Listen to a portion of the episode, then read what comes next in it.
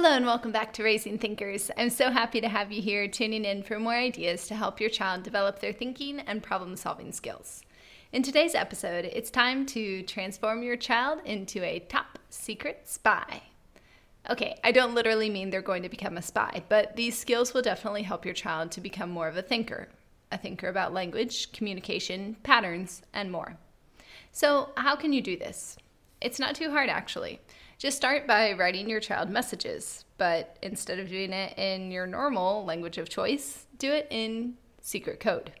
In the past, I've used reverse alphabet codes, Caesar's cipher, flipped letters like anagrams, scrambled letters, Morse code, hieroglyphics, semaphore, nautical flags, rebus puzzles, the periodic table, specific words in books that they had to hunt for, and more. Once I even created a code for my students in the Elvish language, which I believe you pronounce Quenya, from Tolkien's The Lord of the Rings. It was by far one of the hardest. It could be as simple as when your child sits down to eat breakfast, pass them a slip of paper with a code on it. Don't even say anything to them, just pass them the paper. It could be folded up, or you could even seal it in an envelope that says your instructions for the day. This is something that I've loved doing with my students for years. I give them each a personal handwritten note plus a printed secret code that they can solve for fun. It normally includes instructions within the code itself or a riddle of some sort, so they have to respond in some way or research something about the code itself to prove that they really solved it. If you have more than one child, this is something great for them to work on together. At the beginning, you may have to give them a few hints. They may need to understand a little bit about the word frequency, patterns, or letters. Therefore, it's good to start by introducing a very simple code to them and then work on it from there.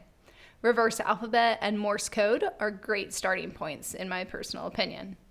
Older children can also use their research skills and go online to help them figure out what sort of code it might be. A while ago, I even did this with my niece and nephew. I introduced codes to them during a family vacation using a reverse alphabet code. So A became Z, B, Y, and so on and so forth. I showed them how it worked simply by writing their names with them. Then we wrote messages together to their parents and grandparents in the secret code. They loved delivering these messages and especially hearing about people's reactions.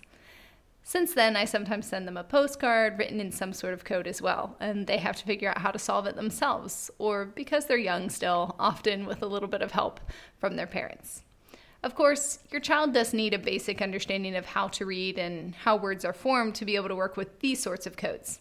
However, coding is not something so challenging for children who have not even learned to read yet. If you think about coding as a computer language, there are lots of robots and computer programs that work with very basic commands of coding.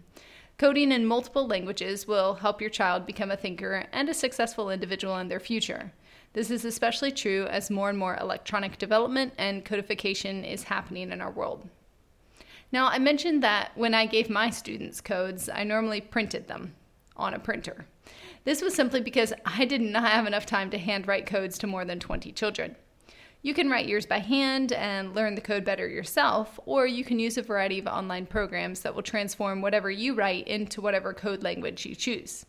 One good one to start with is Cryptii.com. It has over 30 different codes to choose from. There's plenty more out there. Just Google it and you'll find something fun, unusual, or different. One of the best ways I can think of to introduce codes is with one of my favorite picture books of all time. It's called The Eleventh Hour A Curious Mystery by Graeme Base.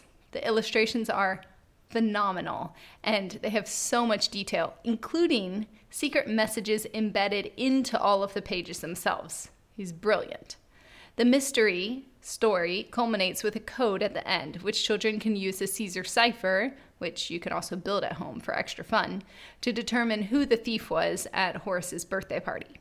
I highly recommend this book as it's not only a perfect introduction into codes, but it's also spellbinding and highly engaging even for adults. Finally, don't forget you and your child can make your own secret codes. You can make one for your family, like a special handshake, but even better. When I went home to my parents' house recently, I found a code I had developed when I was much younger. I had a particular symbol designated for each letter of the alphabet.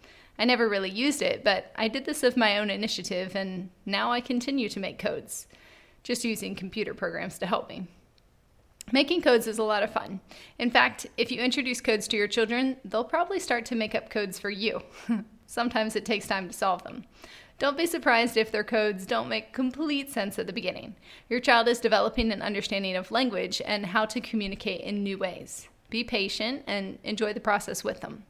The bottom line is that it's a lot of fun to send and receive secret messages. Most importantly, it helps us think. Have fun making and breaking codes together. Be sure to subscribe if you haven't yet, and see you in the next episode.